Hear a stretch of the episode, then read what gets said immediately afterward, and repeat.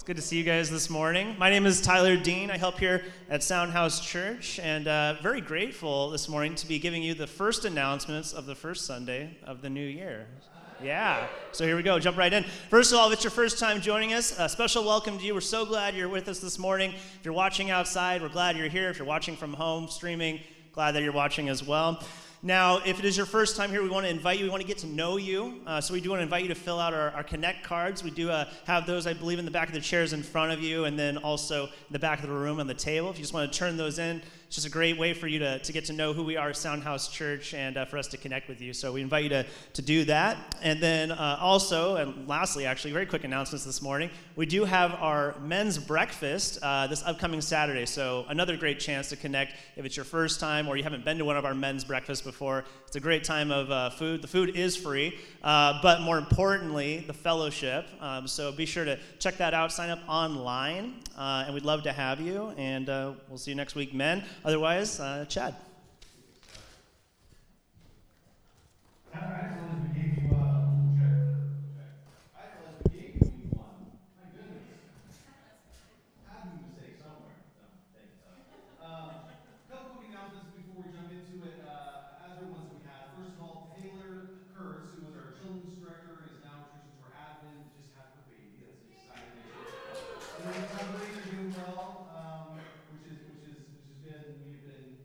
She's been gone.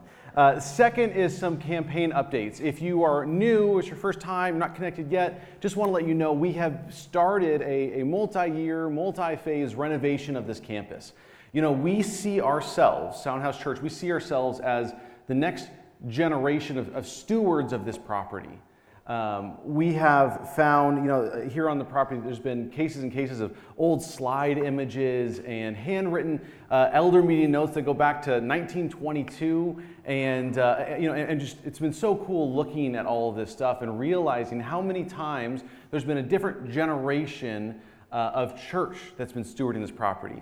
Sometimes I kind of feel like there was one, and then, you know, this, this church with a weird name came in, but but no, it's gone through many iterations and many different uh, people who have come together and, and worshiped God on this property. Um, and so we see ourselves as just that next, next generation, that next steward. And um, so we're looking at what we can do to build upon the incredibly rich legacy that has already been built here on this property. And uh, phase one of this plan uh, was an electrical service upgrade. We have about residential power for this entire property, so we're getting that to commercial power, which is good. And uh, uh, so electrical upgrade, which will be good for some safety and some uh, reliability, as well as future expansion like adding AC and stuff like that. Um, we are also doing a park renovation, so uh, we have already received 10 nice picnic tables. We're going to do a nice seating area out there, as well as a new commercial playground. It'll be very exciting. Those all are getting delivered sometime in the next couple weeks. Uh, and then the bathrooms. So if you are new here today, you probably go to the basement to use the bathroom. Uh, the bathrooms are getting closer and closer. They are drywalled and painted. Tile starts tomorrow morning, uh, and those are, are right out by the outdoor service. We actually went ahead and left those doors unlocked for service today. So if after you want to go take a look, feel free. Like I said, they're drywalled and painted. Just you know, it's still a bit of a construction site. Check check the floors. You know, be careful when you walk in there. But uh, if you want to see that, that's exciting. And, and uh, those are probably about two weeks out from you know tile and and and, and uh, new fixtures and partitions and all that. But that's exciting. And just two nights ago on New Year's Eve before midnight, we actually hit our fundraising goals of $50,000 to take care of those three uh, projects. So we have completely uh, filled all of our, our phase one donations. So thank you, everyone. Yeah, that was, that was a.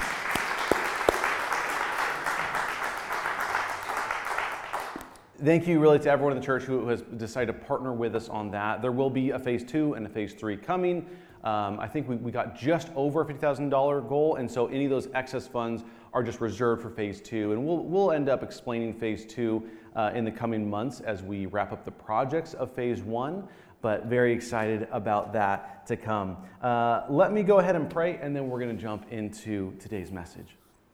Dear Heavenly Father, we thank you for this place and thousands of places like this around the world where your followers, your, your believers come together to worship you collectively to grow closer to the, the model that you have set before us in Christ, and grow closer to each other at the same time.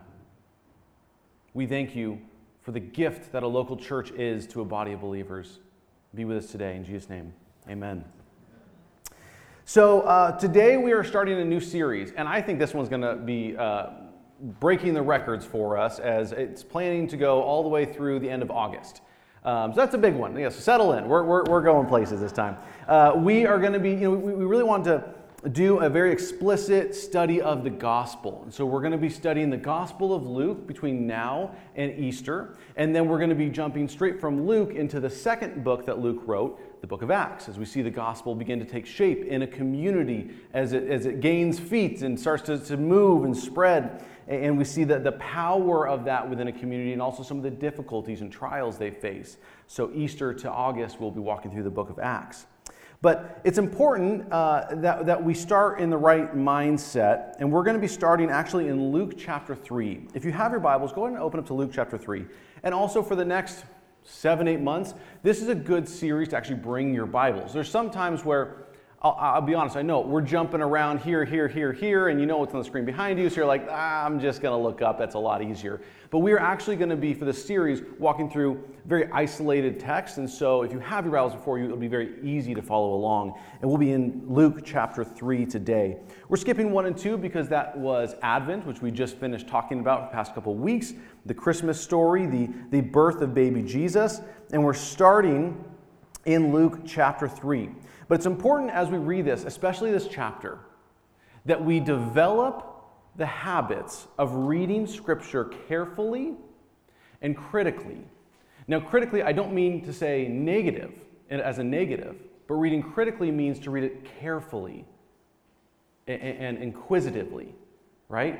That you're asking yourself questions. And that's actually how these books were, of the Bible were, were written and were meant to be read. We have traditions that we still have records of, like the, the Babylonian Talmud or, or, or, the, or the Midrash, which were these records of, of, of rabbis and, and Pharisees and, and, and churches discussing and debating and, and working on, on trying to interpret each portion of Scripture.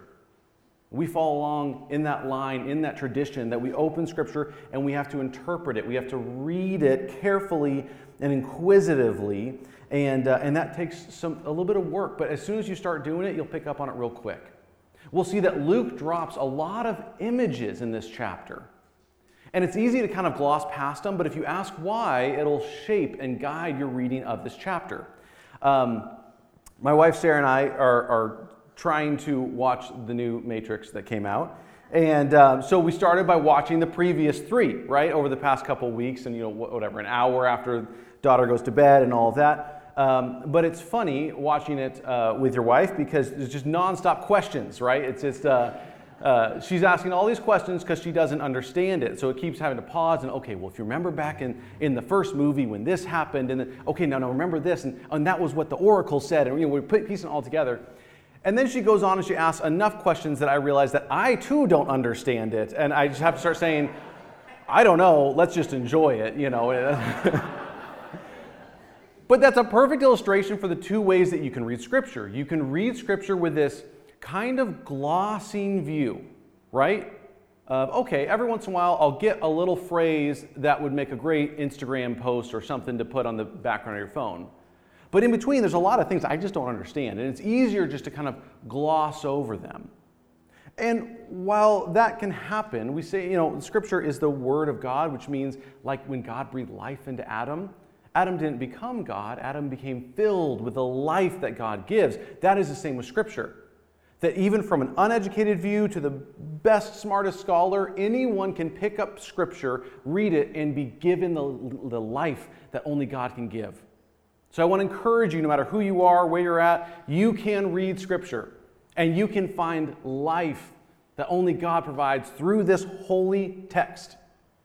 However, if we do read it closer, if we do ask a lot of questions, we can find some interesting takeaways. So I'm going to start reading here in Luke chapter 3, verse 1. Feel free to follow along with me, or it'll be up on the screen behind you.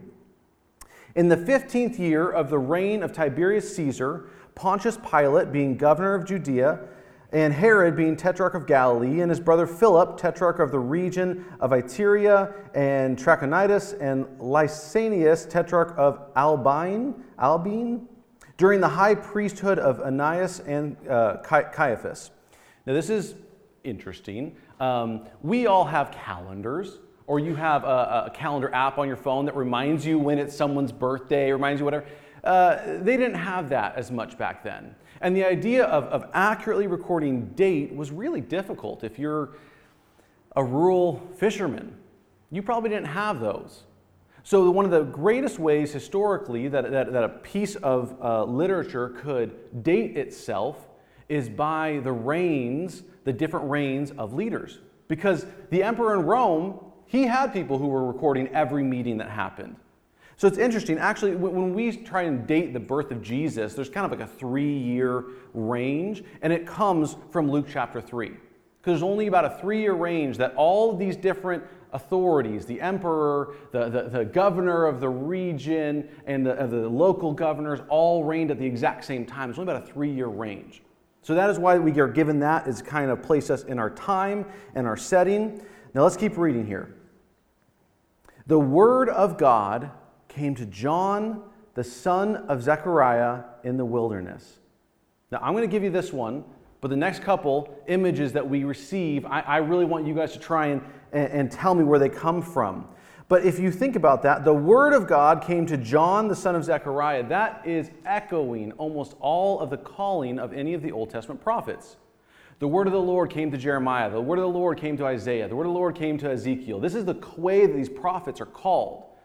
So when we read that, flag goes up in our head that says, This is a prophet. Now, what was the role of the prophet? Was to remind people of God's covenant and to remind people that they're waiting for his Messiah to come. That is how we're meant to read John the Baptist. Verse 3 And John the Baptist, he went into all the region around the Jordan, proclaiming the, of proclaiming a baptism of repentance for the forgiveness of sins. He went to all the region of Jordan, proclaiming a baptism of repentance for the forgiveness of sins. And baptism was a ritual of washing that would signify that your life is changing directions, that you are changing something about yourself. Now, church, the Jordan, why is that significant? Why is John the Baptist at the Jordan? If we look back at Israel's history, what happened at the Jordan River? We find it in the book of Joshua. Crossed into the promised land. This is the location where the people of God went from the wilderness to the deliverance into the promised land of God. And if you know the Old Testament, you know that it is a long story of the people continuously failing to become the people of God. So it's interesting that John the Baptist is calling Israelites to go back to this river to dunk themselves and then re enter the promised land repentant. Re enter the promised land different. Now that's cool. That's great. But why? And why now is John the Baptist doing that? We're answered that by this next image that this, this author gives us that is just so beautiful. It starts in verse 4. It says, As it is written in the book of the words of Isaiah the prophet, the voice of one crying in the wilderness, Prepare the way of the Lord, make his path straight. Every valley shall be filled, every mountain and hill shall be made low, and the crooked shall become straight, and the rough places shall become level, and all flesh shall see the salvation of God. Now, if you have little footnotes in your Bible, you look down at the bottom, it'll tell you that comes from Isaiah, I believe Isaiah 40 is where that, that little piece comes from. Now, I, I was not raised in a, uh, in a hiking family, I was married into one. And um, it came with some adjustments. The very first time I went on a hike uh, was I, I, wore, I was going to wear Toms. Uh, those are really comfortable shoes. You're walking a lot, you want comfortable shoes. And the night before, Sarah called me, she goes, Do you know what we're doing tomorrow? And I was like, Yeah, I got my comfy shoes, I'm good, you know. And um, it was a, a big learning curve. But if you hike much, you know that every mile is not the same, right? You will go on hikes where it's a 14 mile hike, but it's pretty much level and it's a nice path, and that's not that big of a deal. Or you can hike Mount Baldy, which is only four miles, but 4,000 feet of elevation gain. It's just a stair climber. There's no switchbacks. It's just there's a mountain, let's walk straight up to the top of it. Um, miles are not the same. There are easy paths and there are difficult paths. Well, here's what's so interesting at this. So, John the Baptist shows up on the scene, tells the Israelites to repent and re enter the land as different people, repentant of their sin, seeking God's righteousness, why? And to answer that question, we get an image that was delivered to a people a long time ago. We're meant to read John, Luke chapter 3 with the same image that was given to the Israelites centuries previous. You see, in Isaiah chapter 40, what's happening is the Israelites are exiled. And if you were to pick two events that shaped the people of Israel, I would say it's the Exodus and the exile. Right? You'll find this when you're reading Psalms that they're still referring back to the Exodus. It was, it was a big cultural uh, identity shaping. Right? We have some of these as a nation. I mean, you would agree that 9 11 shaped our country, not just emotionally at the time, but even institutions that have, that have been developed since then and, and ways of, of looking at the world. That was an event that shaped our nation. Well, in the same way, Israel was shaped by the Exodus, the, the flight from Egypt, and the exile. And what happened with the exile is they were uh, finally taken over, they're conquered by the nation of Babylon. God continuously said, If you reject my law, if you reject my teaching, you will lose this blessing that you were given. You are always my people, but this land is a blessing that will be taken if you're not following the law. They abandon the law, they become like every other nation around them, uh, practicing pretty horrible practices, and eventually God says, okay. And Jeremiah is the last one to kind of tell them that this is happening, and Babylon comes in and they conquer uh, Israel. The long 18 month siege of Jerusalem, they finally conquer it. They're then taken to Babylon. For 70 years, these people, these Israeli people, are living in another nation. And towards the end of these years is when they get this image. Think about that, those two verses again. The voice of one crying in the wilderness, Prepare the way of the Lord, make his path straight. Every valley shall be filled, every mountain and hill shall be made low, and the crooked shall become straight, and the rough places shall become level, and all flesh shall see the salvation of God. This word comes to a people who've been oppressed for 70 years in a nation that's not their own. And they hear, God is preparing the way.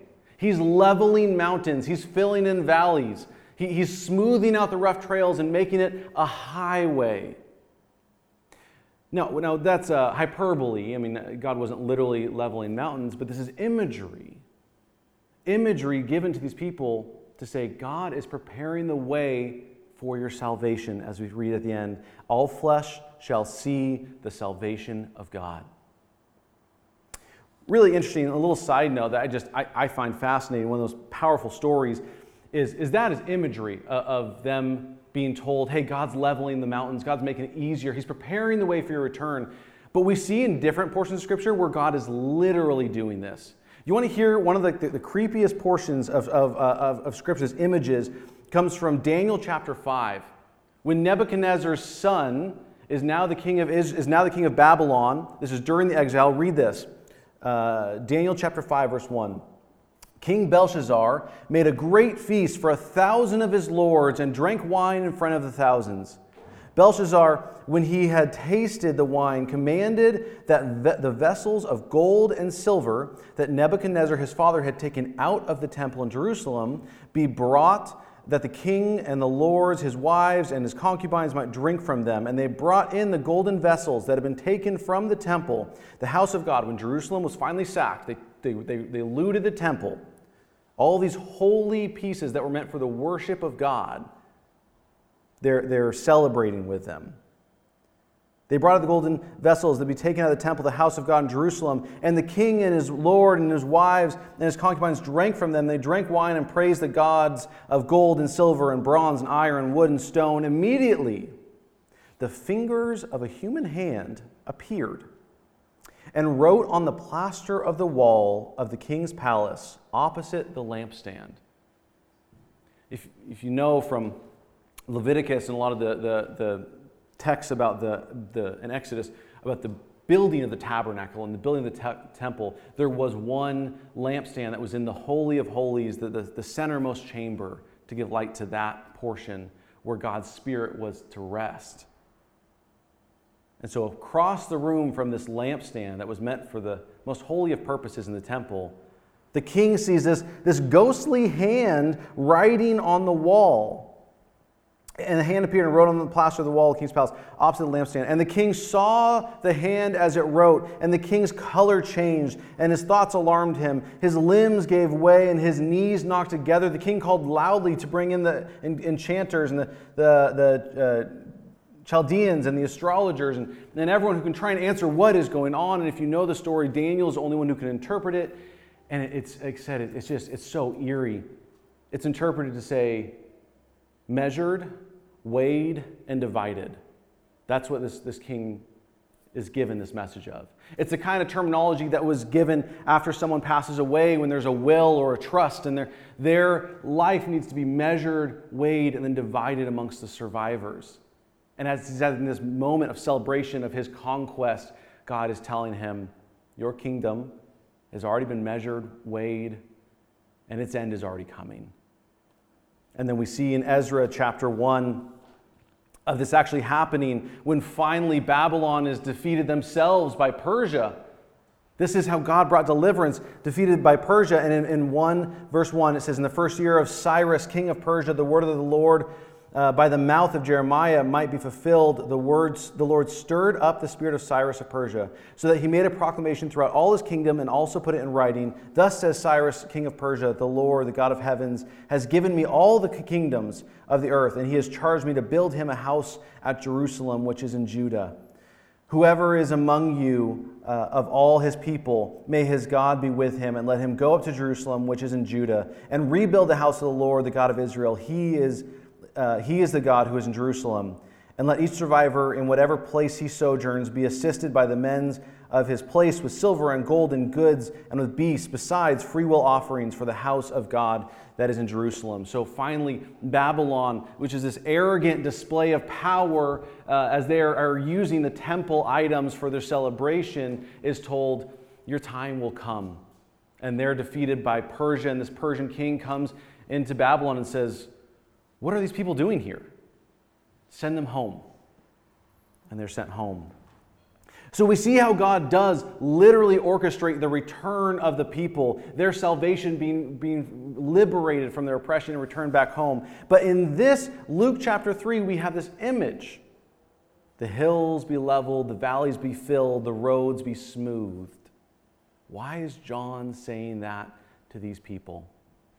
It's because, in the same way that the Israelites in oppression in Babylon can hear the imagery and say, God is preparing our way for our deliverance. John the Baptist is telling these people who are moments away from meeting Jesus, God has been preparing your way to salvation. God has been preparing your way to deliverance.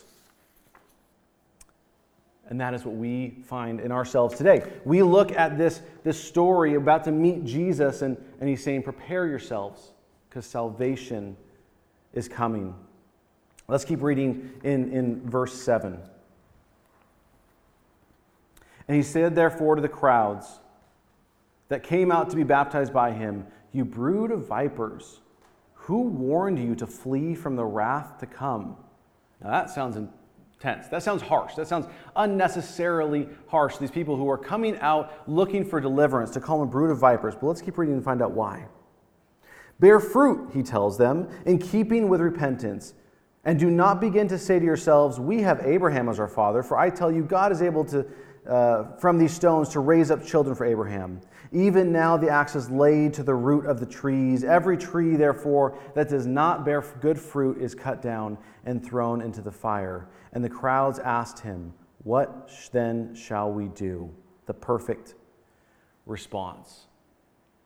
I want us to sit in this moment and imagine that we are there too on the beach of the Jordan. And John the Baptist gives you this illustration of, of saying, Hey, remember when God prepared the way for Israel to return home? Keep that in your mind right now. You see, if you have accepted Christ as your Lord and Savior, if you've heard and received the gospel, it's because a way was prepared before you. And I mean that in two ways. In one, there was a person or a place that delivered to you the good news of Jesus Christ. Think about that for a second. When did you first accept Jesus as your own Lord and Savior? Where was it? Or who was it that helped usher that in? Do you think that was random? Or do you think that was God leveling the hills and filling the valleys and preparing you to find salvation? God brought you that.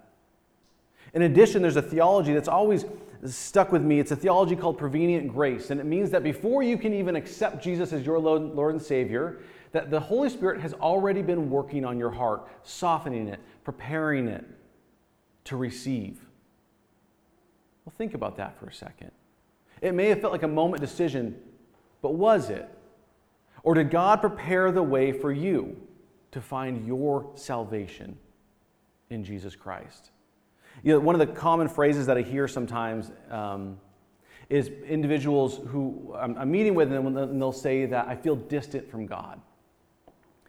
And often in that moment, I'll tell them about this idea of prevenient grace, and then I'll ask them, Why are you here asking that question? Because there are millions of people around the world who aren't asking that question. Does that make sense?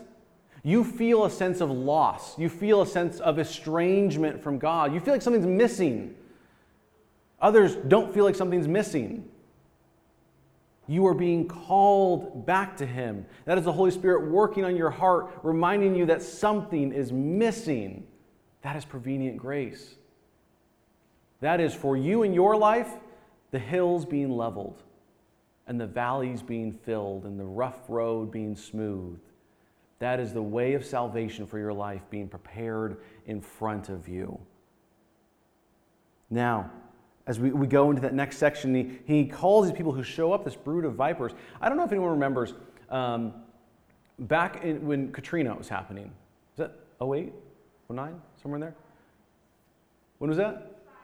Oh, five. Okay. Were you, were you in, the South at that time, right, Claire? Oh, no? You just have good memory. My bad. Um, so if you remember that, obviously there were horrible stories of flooding and waters rising, but I, don't, I remember seeing videos and hearing the stories of snakes. Yeah, so, yeah, why you got to add anything? But snakes, especially groups of snakes, have this, this, you know, resiliency that they will flee danger. And so you had people who were on the second story of their home uh, or on the roof of their home and then were constantly having to watch out for snakes that were trying to swim across and find land to get up there. Or fires, same thing. You'll see a house on fire and you'll see snakes just fleeing from the scene. They're, they're just seeking their own survival. He's giving this imagery of, of okay, salvation is here. Salvation is being prepared before you. Israelites, you are about to meet Jesus. Why are you here? He starts by saying, Are you a brood of vipers, just fleeing the wrath of God, he says. But then he continues by saying, Bear fruit.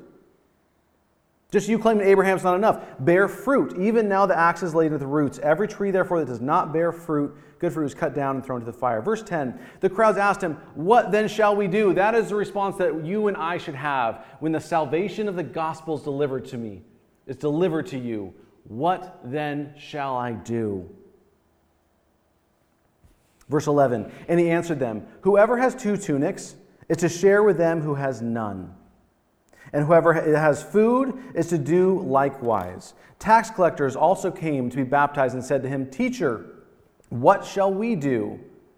And he said to them, Collect no more than you are authorized to do. Soldiers asked him, What are we to do? And he said to them, Do not extort for money from anyone or by threats or by false accusations, but be content with your wages. So the people are receiving the salvation, and he says, Repent. Don't just be snakes just fleeing danger, trying to save your own neck. Actually, repent. Actually, be different in the face of your salvation being offered to you. And I love how practical it is. Show compassion to others. Be an agent of justice wherever you have authority. You know, it begins with, with self examination. So I'm asking this today, and we're looking at Luke chapter 3 today because I want you to consider how you have received the gospel. How have you received the gospel in the past? And how are you receiving the gospel today and tomorrow? Are you receiving it as someone who's just saving their neck? Or you're you receiving it as someone who's being transformed and repentant because of that? There's this phenomenal uh, little study that someone did a long time ago, a little imagery once again, called My Heart Christ's Home. Has anyone ever read it? Super old. Um, has anyone ever heard that? My Heart Christ's Home. Okay. It's very, very short. And uh, if you want to, on the Soundhouse app, we, we listed it there, and you can actually click on it and pull up the whole PDF. In addition, if you're not as tech friendly, we've heard some requests for that. I printed up a dozen copies, and it's on the back foyer table. Uh, but it is this imagery that this, this man imagines inviting Christ into a house, and this house is his heart. So he invites him into the entryway is when he accepts Christ. But you see, conversion isn't just a one time single decision, it is a, a, a commitment. And so, in this imagery, this man is slowly walking around the house and slowly giving Jesus access to more and more. They go to the study, the library, all the information that this man consumes TV and books and news and all of that. And he allows Jesus to move some stuff around. He takes him to his office, his workroom, where his, you know, his occupation, his vocation, and allows Jesus to, to make some changes there. One by one, he, he takes in different places. I love the dining room. Um, of course, I love the dining room. No, but the dining room wasn't just food, it was, it was desires. And he slowly, and every step of the way, this is painful. He's resisting. And in the dining room, he's slowly saying, I'm going to start trading my desires for your desires. Give me the cravings that you have for me, God. Slowly, one by one, there's finally the hall closet is, is the last holdout, and, Jesus just smells this stench coming from the, the hall closet. And then in the end, he finally transfers the title over to Christ. He finally says, I am surrendering all. This is my heart is now yours. You do with it what you like. That is one response. I think the other response is saying, Jesus came in, he's in the entryway, get you a nice chair, good, that's enough. I want to accept Jesus. I want my, my ticket to heaven, but I have no intention of any life change happening. That is what this chapter is going after. He says, Salvation is being brought to you today. How do you respond? Do you respond by saving your neck? Or do you ask that question, What then shall we do? That's the perfect response to the gospel. That's the perfect response to salvation. Uh, the, this, the chapter continues on. It says, As the people were in expectation and all were questioning in their hearts concerning John whether he might be in whether he might be the Christ, John answered them all, saying, I baptize you with water. But he who is mightier than I is coming, the strap of whose sandal I am not worthy to untie, and he will baptize you with the Holy Spirit and with fire. His winnowing fork is in his hand to clear the threshing floor and to gather the wheat into his barn, but the chaff will be burnt with unquenchable fire. It, it's interesting. Uh, we read, we sang the song, the fourth song today. I wrote this down. Jess, are you in here? That, that was a very powerful song. And you sang this line. You said, My heart needs a surgeon, my soul needs a friend. But can I just get the friend? Right? Do I have to have the surgeon? Because I like things how they are.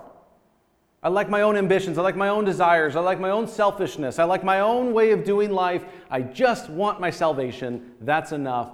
No more. Thank you. Or are we willing to have the surgeon as well? And as we see when Christ comes, he offers life, he offers grace, but it also comes with judgment for those who deny him. Verse 18 So, with many other exhortations, he preached, John the Baptist, preached good news to the people. But Herod the Tetrarch, the governor, who had been reproved by him, by John the Baptist, for Herodias, his brother's wife, Herod the Tetrarch uh, married his sister in law. And for all the evil things he had done, uh, that Herod had done, added this to them all, and he locked up John in prison. John was very vocal that Herod was living in sin by doing this, and John ends up in prison. Then, verse 21 Now, when all people were baptized, and when Jesus also had been baptized and was praying, the heavens were opened, and the Holy Spirit descended on him in bodily form like a dove, and a voice came from heaven saying, You are my beloved Son, with whom I am well pleased. The, the, this chapter ends up real short, it's kind of closing the scene. John the Baptist goes to prison, identifies he is not the Messiah, goes to prison. And then we get these two affirmations. And the first one is right there is the Holy Spirit coming down and is the voice of God saying, This is my son. This chapter started with identifying John the Baptist as a prophet. It's ending by saying, The prophet is pointing to the Messiah right now. This is my son, with whom I am well pleased. The chapter finishes with another uh, affirmation that we're not going to read. You can put it up here. It's the genealogy of Jesus. That's why we're not going to read it. Um, you, but you can read it uh, for yourself at home. But there's some interesting things about it as we see another affirmation of who Jesus is. It's an affirmation of, of association, really, is that we see Jesus being in line of David. Now, David was, they were hoping the messianic king, but was not. By the end of his life, it was clear that he too was, was fallen. And so the search continued for who will this messianic king be? And then in the line of Abraham, by whom all the world were to be blessed and were to be the people of God. That is who Jesus is in line with. And then ultimately by Adam, the Son of God. So who is this gospel for? Going back to Adam, it's for everyone. That is, these last two affirmations is first from God saying, This is my son, this is the Messiah, this is what the past millennia of prophecies have been pointing to, and then ending with, by the way, this is for everyone who's looking for King David, the Messiah King. This is everyone who is looking uh, for, the, for the blessing of Abraham, and this is also just for everyone. All men and women on this earth, for all of humanity. Uh, this is the gospel message. Jesus, the Messianic King David, Jesus, the Messianic King, who brings God's blessing to all people, that he is the Son of God who is our way prepared for salvation. This is your way of salvation. Christ before you. And that is not coincidence. That is God leveling mountains and filling valleys and smoothing roads to bring him before you. That is the Holy Spirit working on your heart before this day to bring you to a spot where you are ready to receive him. And whether you've received him uh, today or tomorrow or somewhere in the past, I want to ask you how you're receiving him right now. How do you receive the news of the gospel right now? Are you simply seeking to save your own neck? Or are you seeking to respond like they did by what should we do then? How shall we live? There's this uh, author that wrote this book called The Cost of Discipleship, Dietrich Bonhoeffer. And um, phenomenal character, phenomenal life. And that book is, is a top five recommend, The Cost of Discipleship. But he says that in this book, he says that there's two kinds of grace in the world there's cheap grace and there's costly grace. There's grace that you can receive for nothing, and it will do practically nothing for you. Or there's a grace that will cost you everything but will leave you transformed. The best illustration I can think of it is do you remember when uh, bands started doing the whole thing of pay what you want for an album?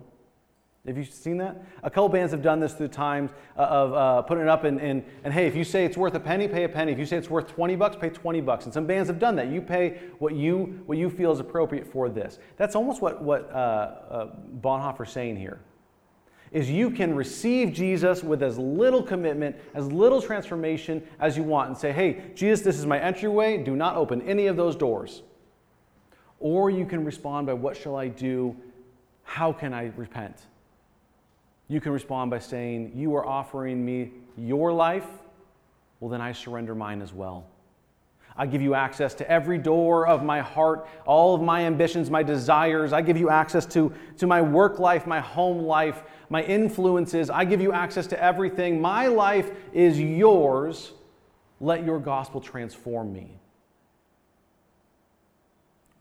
We're going to spend the next couple months walking through the, the Gospel of Luke.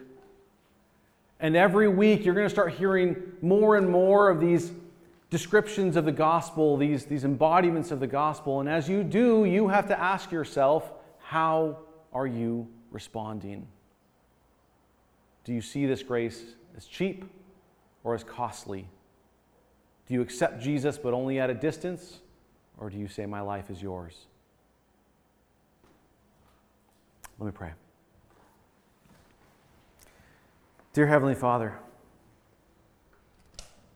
we are all in this room because of our own stories. Every single person in this room has, has led a different life, has led a different path, and yet we are here because you clearly have paved the road. In each one of our stories, you have leveled mountains, you have filled valleys. Against all odds, you have brought us to a place where we will receive you. But Father, I pray that we respond in kind. That we respond as people who understand the cost that was given to show us this grace by offering our own lives. That we surrender our lives to you, that whatever you want from us, we will do. God, I don't want to just add you as a piece in my life, as a different compartment of my life, as a different facet of my life. I want to offer you all of my life. That when people see me, they first see you.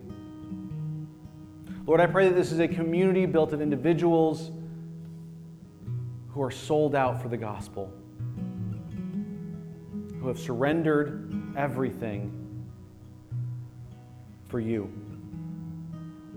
Be with us, transform us, shape us into who you call us to be. In Jesus' name.